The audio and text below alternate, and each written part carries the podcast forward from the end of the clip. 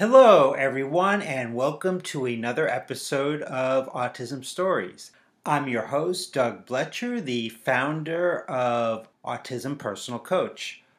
Autistic people are the true experts of the autistic experience, and Autism Stories is where we interview autistic people to learn from their stories, experiences, and get their advice. If you'd like to be notified about each week's episode of Autism Stories, we suggest you subscribe on your favorite podcast listening platform. We would also appreciate it if you could give us a positive rating and review, as it will help others to learn about autism stories. It probably wouldn't be shocking to anyone that regularly listens to this podcast that it's important for me to share stories from the autistic community in sharing these stories, I do something I love, which is to learn about so many different aspects of autistic and neurodivergent experiences. One aspect of neurodiversity I don't know much about is the intersection that neurodiversity has with the law. That's why I am thrilled to have Haley Moss and AJ Link return to talk about Haley's new book, Great Minds Think Differently Neurodiversity for Lawyers and Other Professionals. We hope you enjoyed today's conversation. Haley, welcome back to Autism Stories. It's been a while, but great to have you back. Thank you so much for having me. I'm grateful to be here. Now, you're back because you have a new book out that's awesome, and I wanted to talk with you about it. So, your, your new book, Great Minds Think Differently Neurodiversity for Lawyers and Other Professionals. Uh, so, your, your publisher for the book is the American Bar Association. And I know you reached out to, to them to see uh, if they would publish the book. I imagine uh, you got a good response as they are your publisher. Uh, why was it important for you to have them publish your book, and what do you hope is the relationship with them, maybe beyond this book? So, I really wanted to make sure that we had this conversation about neurodiversity in the legal profession. So, when I was in law school, no one was talking about neurodiversity. And when we talked about diversity and inclusion, more broadly, while I was in law school, there really was not much of a focus beyond just race and gender.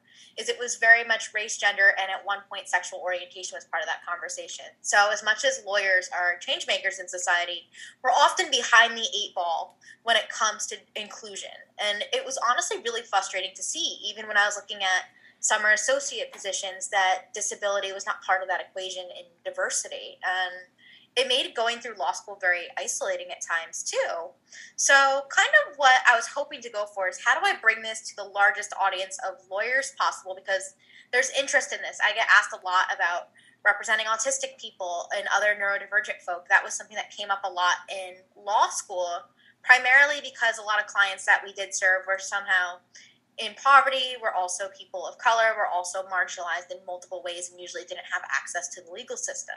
So there's so many different facets. And of course, we have employment issues for lawyers and law students who are neurodivergent, let alone the clients we represent. So I wanted to kind of do this big tent explanation of neurodiversity and showing that it is part of our diversity and inclusion in legal, even though it hasn't been taken nearly as seriously as it should be. But the American Bar Association has always been kind of at the forefront. They have the Commission on Disability Rights. They've always been very interested in these topics and making sure our profession is equitable and also is pursuing justice for not just those who can access it, but for everyone. So that was really something I looked forward to and really valued. Hmm. Now, you know, there is a disability glossary in the book um, or, or early on, um, and I I thought it would you know something like that can be really helpful because so often people may not be aware of terms um, that may be used in discussing disability. Um, we probably could just do several podcasts just on the glossary alone. Um, however, one of the terms in the glossary I wanted to talk about is universal design um, in relation to the law. How do you see universal design as a way to improve law firms or other aspects of the law? So, first, quick note about the glossaries. When I was trying to put that together, I wanted it to actually be in plain language. So then, if you're explaining any disability concepts to someone who might not have a legal background, who might have an intellectual disability, or who may also just be unfamiliar, that it makes sense to them.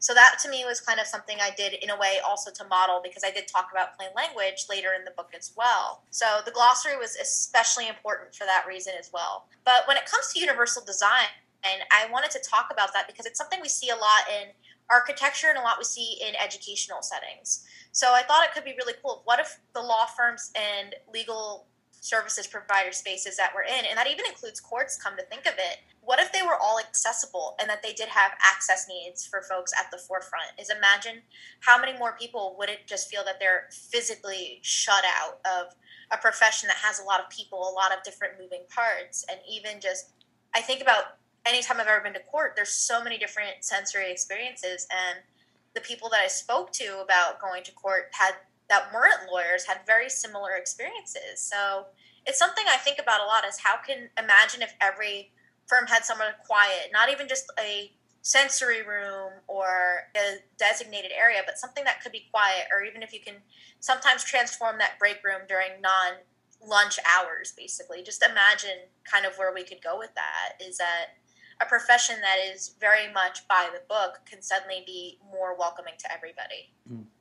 Now, um, you know, you mentioned plain language, and um, I, you know, I think about that a lot, and I'm wondering about plain language in terms of law clients. Um, while it's not easy to maybe explain every legal concept, I would imagine using plain language. Do you see some maybe essential concepts or documents that should absolutely be in plain language for clients to understand. I come from a place that I think everything should be in plain language when it comes to the law. I do not think you should need a law degree to understand what the Supreme Court does every single term, to read an opinion from a judge, to read an order. And I also think it benefits the litigators and lawyers because then they really understand what they're arguing, what they're advocating for, and they're able to explain the concepts to anybody who wants to know. There are many areas of law that I do not understand because I don't have the background and having it presented in that format that's easier to read would honestly be a game changer. But for clients who have intellectual disabilities, they might have differences in processing.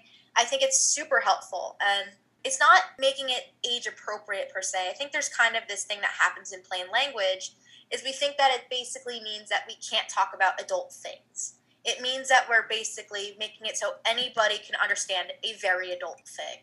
So it's not that we're shying away from, oh, there might have been a murder, there might have been a, something that traumatic that you witnessed. It's that maybe just explaining as you saw somebody die or you saw somebody kill another person. That is just explaining it without having to go into the, well, this is what it would mean in the second degree and this is what it would mean in the first degree, et cetera, et cetera. It's hmm. more of just making it that anybody can understand. I think that confidentiality agreements and thing in understanding things like privilege and attorney-client privilege, having that in plain language would make a lot of sense. Is my attorney can't tell secrets that I tell them to somebody else unless I say it's okay. Like, that is a very simple way of explaining the concept of confidentiality or attorney client privilege. But at the same time, we just assume everybody understands when, as we know, that's not always the case. It's funny when you were mentioning, um, you know, Supreme Court opinion and that, you know, those types of things being in plain language. It was like maybe a month ago, maybe two months ago, I was reading an, an opinion. I can't remember which one it was, but um, I I really only understood like I don't know 30 40 percent of the vocabulary, and I was thinking, oh, maybe I'll reach out to Haley or one of the other attorneys I know, and they're like, ah, no, they'll just laugh at me. No, nobody's going to laugh. I, I really do think that everything should be explained, and probably one of the, the greatest resources that I came across was a guide from the Florida Bar Foundation, in conjunction with one of their fellows about 10 years ago, they put together a guide for public defenders and criminal defense attorneys representing people with IDD. And it actually explained things like confidentiality and what plea deals and all these different terms were in that kind of here's how you can understand what's going on. And it's probably one of the best resources that i have. I don't think it's as readily available as it should be but it's something that I wish that lawyers saw more often. And even though I am not a criminal lawyer, I've never represented anyone in criminal court, I found it extremely helpful to explain things, especially because people with IDD do interact with not even the legal system and court system and criminal as witnesses, but they also might have more interactions with law enforcement and not always good ones and than your neurotypical non-disabled person beyond plain language what are some other really important things that law firms and attorneys should um, consider doing in, in working with uh, neurodivergent clients I think a lot of it really comes down to understanding that there's more than one way to communicate. So I think when we talk about communicating with clients, we think that it must be presented in this specific way. And if they don't understand, we get really frustrated. There's a lot of frustration with people who are seeking representation and a lot of frustration from attorneys who don't always think like, oh my gosh, they didn't get it right away why don't they get it? It's a waste of my time. I have to bill. I have so many other things to do. And I totally understand where everybody's coming from here. But I think it's understanding that you have to make reasonable accommodations. And just because someone does have a disability or is neurodivergent, it doesn't mean that they don't understand what's happening. It means that they might need that information in a different way. So maybe you might need to make a visual.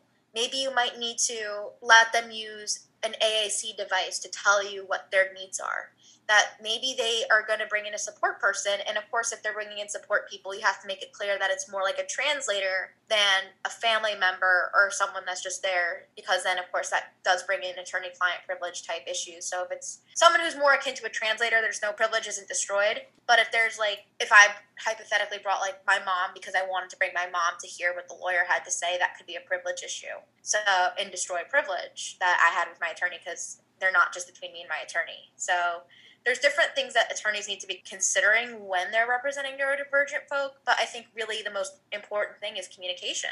And communication goes for anyone that I think goes into the legal system in any way, shape, or form. But I think when we're talking about representing neurodivergent folks, it's really important. Maybe even break up the information so you're not just giving it all at once. I know I get overwhelmed sometimes and someone gives me a lot of information at once. I go, whoa, whoa, whoa, we got to stop we got to have a moment to process what's going on here. Right. So I think having that, or even bringing it in chunks, or even writing certain things out, can be really helpful. There are so many ways to communicate, and I think that attorneys are pretty much sold the bill of goods of you have to say it on a phone call or you have to have it in this particular conference room type setting. Maybe meeting someone in their home might be more comfortable for them, or maybe in a certain space that's still private but more sensory friendly. Or maybe they will only text you if they have questions because that's how their brain works. So I think really understanding that there is differences in communication for most neurodivergent people, not just autistic people, is really paramount to making sure that relationship runs smoothly and that everybody gets the outcome that they're hoping for.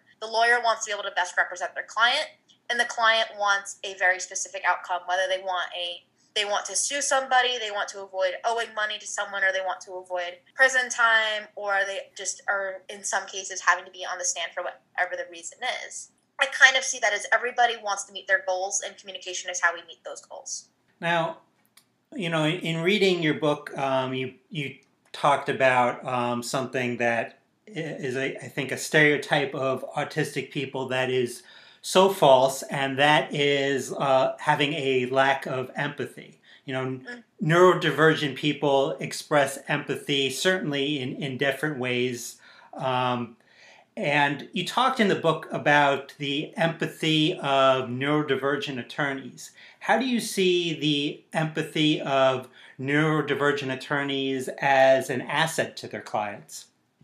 The great thing is that I got to speak to plenty of attorneys in writing this book, and I got to also speak to non attorneys, non lawyers for their kind of take. So I got to speak to one of my friends who's a speech language pathologist. I got to speak to lawyers who have ADHD, they might have learning disabilities, they might be autistic. And kind of this really common thread that would show up is, you know, as neurodivergent folks, we might be the best people to represent certain people because we've been in their shoes. We know what it's like to be marginalized by something that might not be visible. We know what it is like to have barriers to access to even get in the door. And something that Casey Dixon, who is an ADHD coach, said to me when I spoke to her is that a lot of lawyers who are neurodivergent, particularly with ADHD, they think something might be wrong with them or that they're not good at being lawyers because there's so many different pressures in the profession.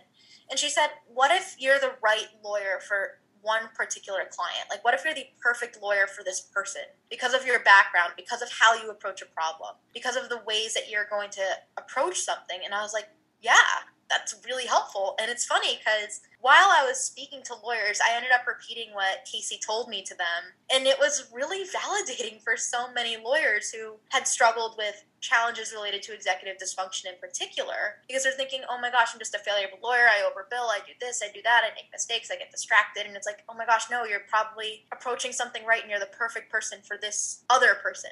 Now, before we get too far into the interview, uh, I want to make sure that we um, let people um, know how how can they learn more about the book and uh, absolutely purchase it. So the really exciting thing is it is available from the American Bar Association directly. We're trying to get to Amazon hopefully in the next few weeks. I know it takes time to get listed on Amazon, but soon enough, I know that legal books tend to also be expensive. I do not want that to be a barrier to access for you. So if you are listening to us today, you can get 20% off with Great 20 from the American Bar Association. So I'm happy to hook you guys up with some discount codes and other great stuff. So I just want to be able to help as many people. So something that I think was really powerful in even having our conversation about this book is a lot of people feel kind of intimidated because it is through the American Bar Association. The ta- target audience is lawyers, and I think you can attest to this too, Doug. Is you don't have to be a lawyer to get something out of this. That no. even in the review process, we had that conversation. Is if you are neurodivergent, if you love someone who is neurodivergent, or you are neurodivergent or work with someone who is, you will probably walk away with something. My mom said the same thing. And my mom, I think it's the, one of the first times I've heard my mom say the word neurodivergent instead of neurodiverse or autism. And it was a really powerful experience. So I think no matter who you are, you can walk away with something. And I look forward to being able to connect with everyone. And if you want a direct link, there's also one on my website at haleymoss.co or haleymoss.net, depending on how you feel. I'm still getting used to a little URL change around there. But I'm really excited to get to share and connect, and I will be probably posting a lot about this book in the coming mm. days and weeks as well. And come on, Amazon, what do you have else to do? Let's get this book on Amazon. I know. It's really honestly there's stuff in publishing that you don't know unless you're in publishing like that it has to be submitted to Amazon and usually there's different like distribution partners and things like that that make that happen. So there's some behind the scenes stuff to get to Amazon in the first place to list and sell your book. Now, you, you said um, early on in the book that, um, you know, something that I love that you don't have all the answers alone and shouldn't be expected to either, and that this is a team effort, and each of us has the capacity to listen, learn, and make our profession more inclusive of neurodiversity and people who think differently.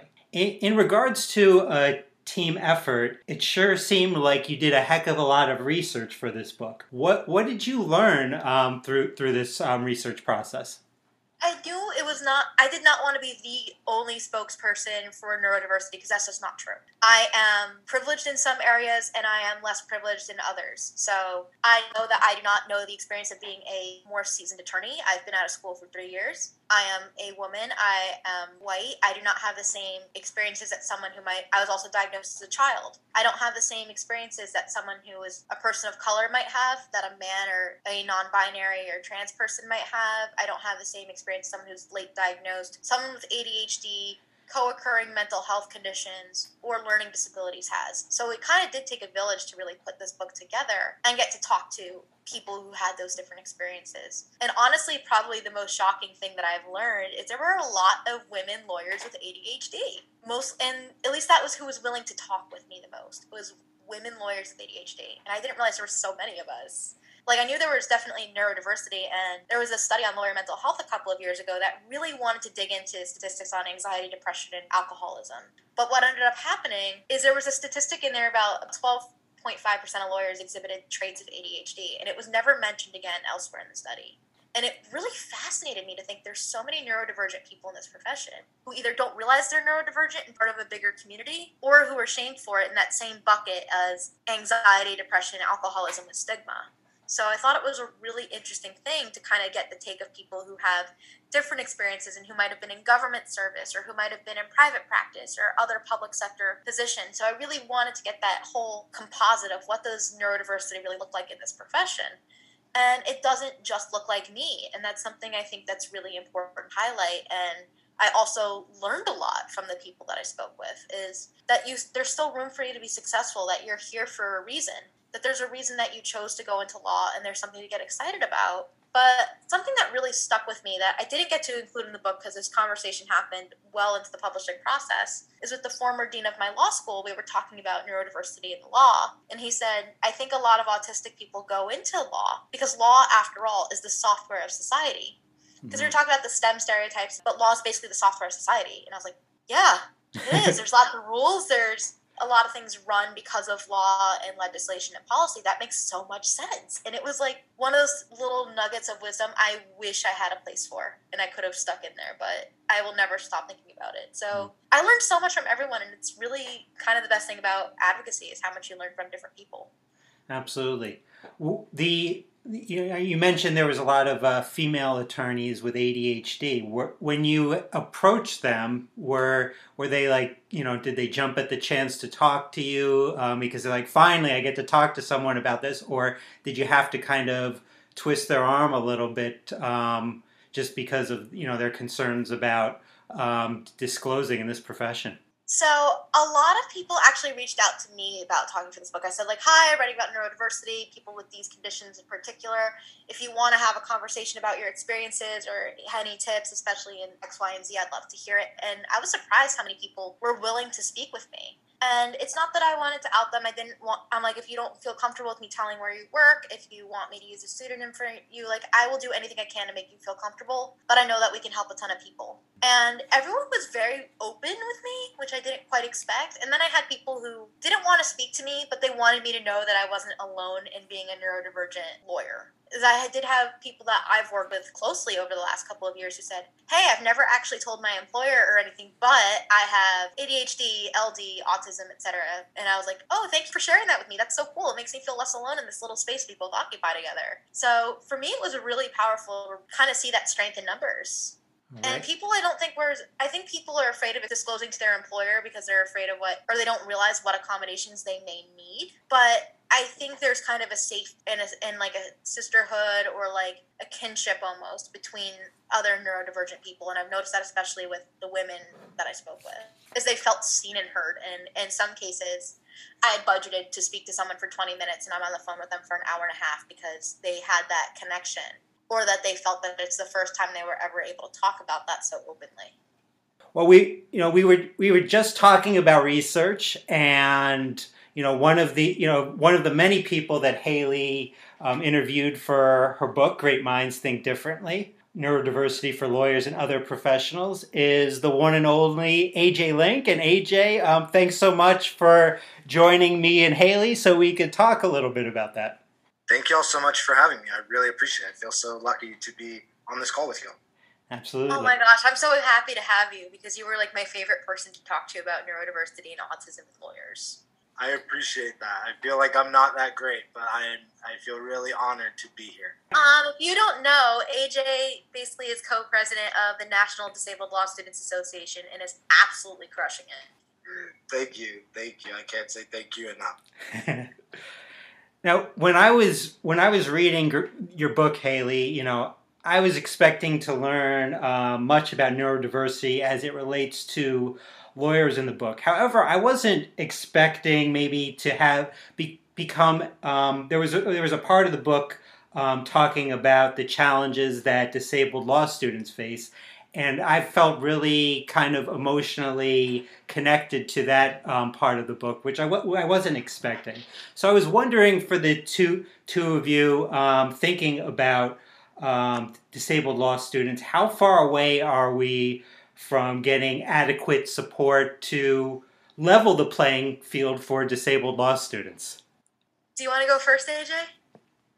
Yeah, sure, I can. Very, very far off and I'm not exactly sure when exactly we'll get to equitable treatment of disabled law students. I think there are so many compounding factors when you think about how testing is done to get into law school, the whole recruitment process, becoming a law student once you're there, the, the environment of law school, and the stigma around being a disabled student, specifically a neurodiverse student that gets extra time, I think it is the big stigmatizing accommodation. But there's there's just so much, right? It's not something that you can just change with educating professors more. You have to change what the law school environment looks like in terms of students and how they interact with disabled individuals. I know that most disabled individuals are still afraid to disclose that they're disabled or disclose that they have accommodations for fear of their classmates bullying them or having other kinds of negative consequences associated with that. So for me, and I don't want to sound too jaded, uh, it, it's a really long way off, and there's a ton of work to be done.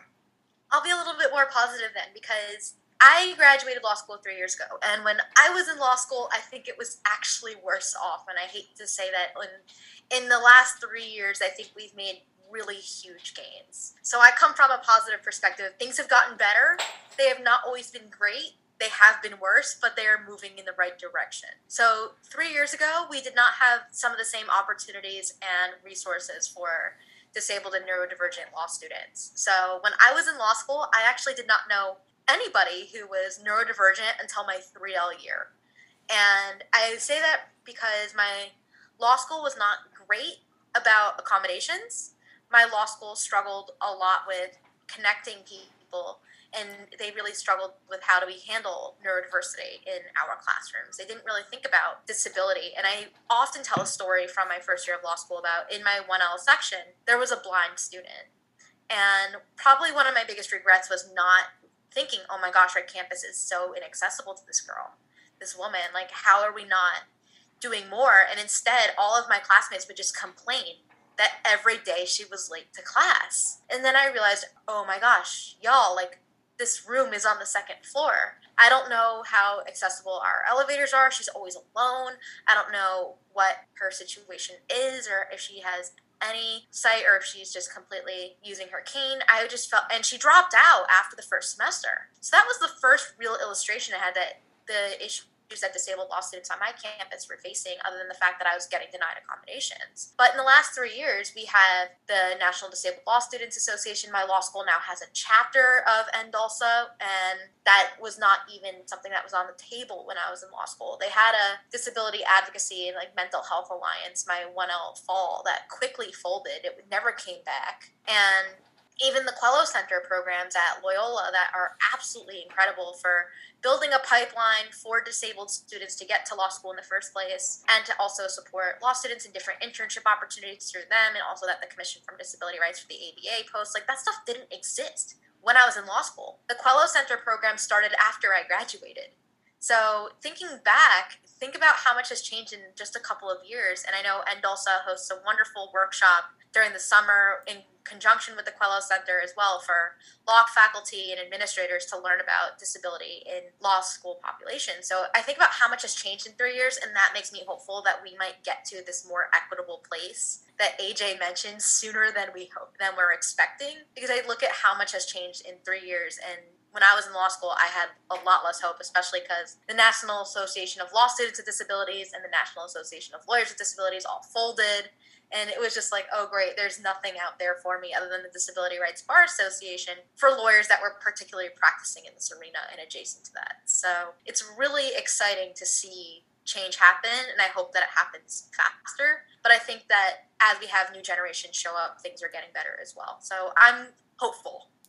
Now, one thing that I think about every day is executive functioning um, for myself and for others. So I, I, you know, in reading this book, I'd imagine that executive functioning in law school is pretty darn difficult. Um, what, what was your experiences um, in terms of executive functioning when you were in law school? I was very bad at it, and I think a lot of my classmates genuinely just believed I didn't care and I was lazy. That's the easy answer. And sometimes it was making a decision of what to prioritize or, well, am I going to do the reading? Am I going to take a shower? What about my laundry? And keep in mind, I also made the grand decision to enter law school when I just turned 21.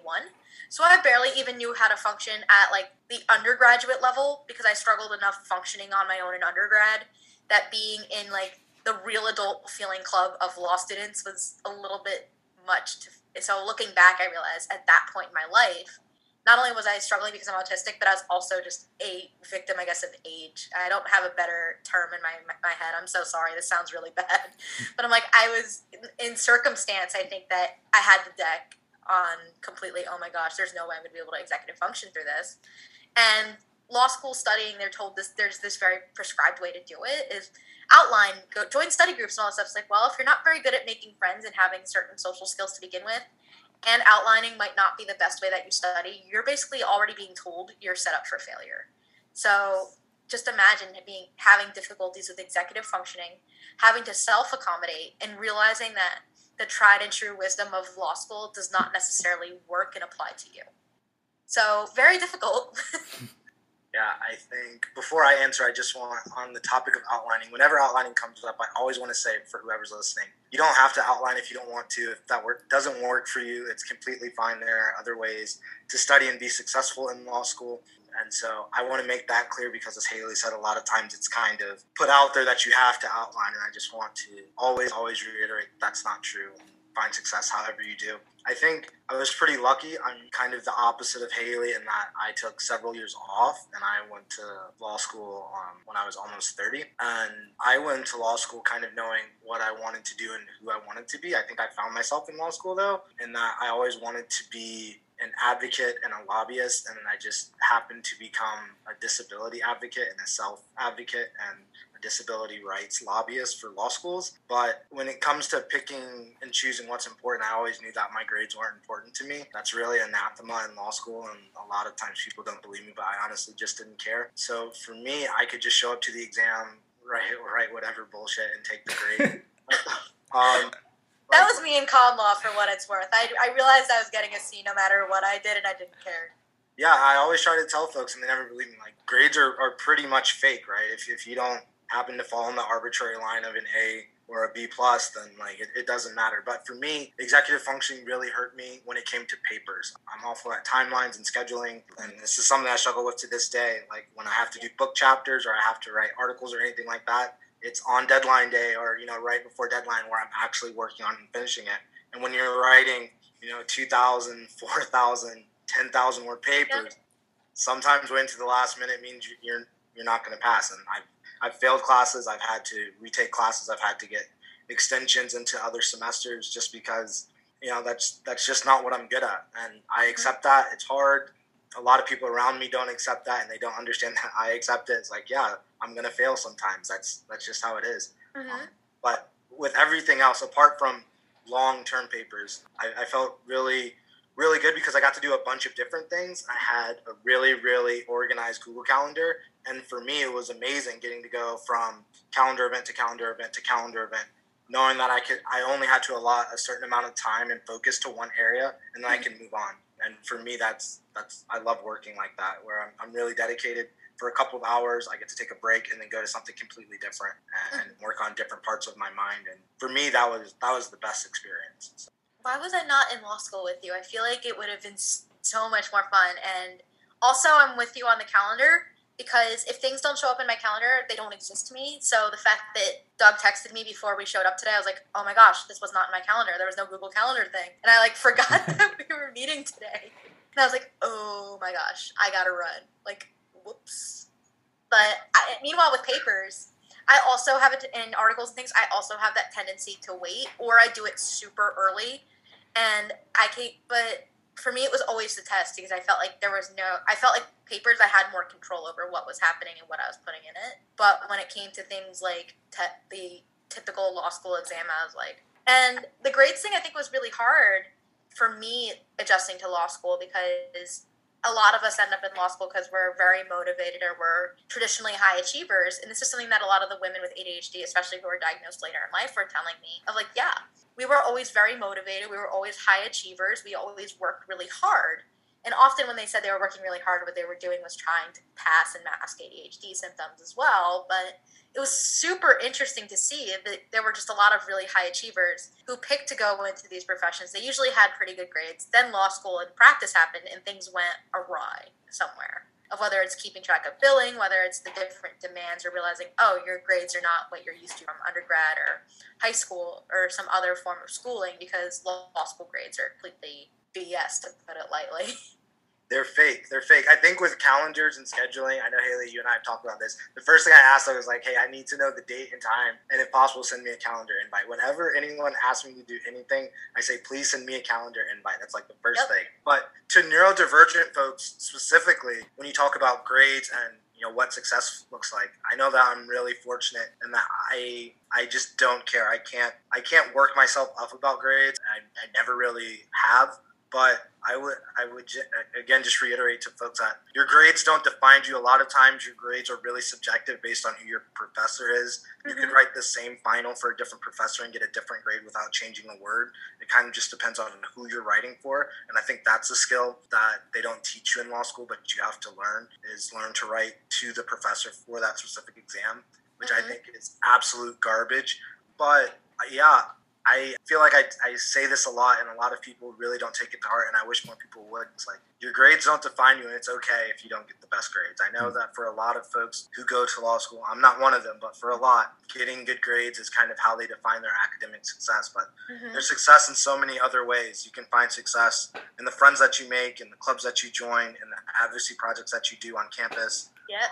In the things that you change in your law school that you don't like. There's so many different ways for you to find success and find contentment and happiness as a person, and grades should be pretty well down on that list, at least to me. So that's all I'll say about Hmm. grades. adding the bar exam to that same conversation because I think that we have a lot of folks who end up retaking or not taking or whatever your situation with that is that success on the bar exam also is not contingent on your ability to be a lawyer, be a great advocate, or if you have any business being in this profession.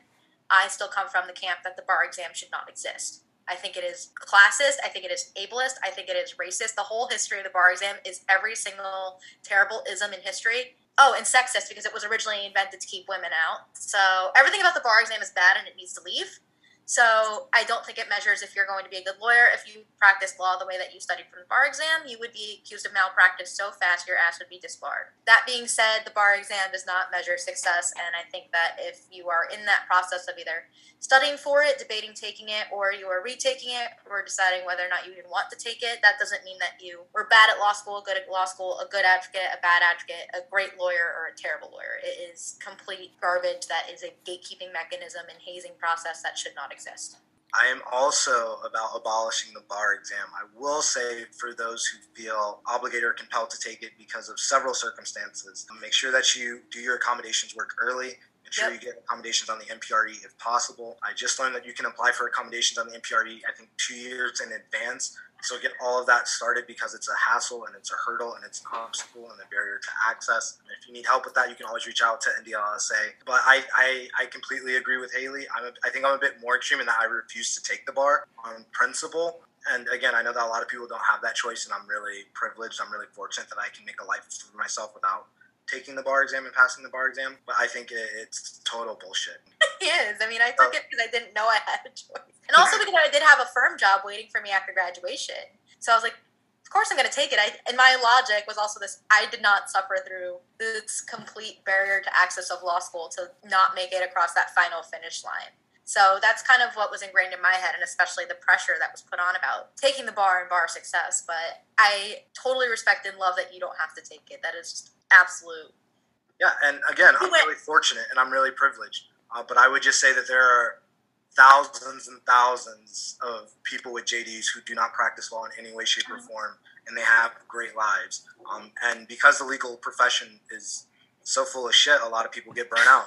And I mean, again, I'm not trying to dissuade folks because I know that for a lot of people, they've dreamt their whole lives about becoming a lawyer and changing the system and all those cool, shiny things that they hold up. But for those who are maybe iffy about it, know that it's you don't have to, and that's that's the only thing I'd love to communicate, especially especially to neurodiverse folks who feel like they have to fit into some kind of box as a litigator or get shoved into a box as uh, an M&A attorney because they're good at contracts or whatever. Just know that you don't have to if, if you don't want to. And I know, again, that comes from a place of privilege, but I, I just want folks to know that that's an option to them. AJ, um, I know last time we, you were on Autism Stories, we talked about NDLSA. Can you uh, talk a little bit about that for people that may not have uh, listened to that first podcast? Yeah, sure. I'm so sorry that I dropped an acronym instead of saying the name. It's the National Disabled Law Students Association. So we advocate on behalf of neurodiverse and disabled prospective law students, current law students, and recent graduates, as well as re- our, I guess we call them baby attorneys instead of young attorneys because we, we realize that they're older or um, older young attorneys, I guess. Mm-hmm. Uh, and we, we do all kinds of advocacy projects around all different kinds of spaces. I know Haley mentioned the National Association of Law Students with Disabilities, which is termed NALSWOOD, that was defunct. And a few of us came along just a little bit after Haley. I want to say it was the year after Haley graduated, maybe.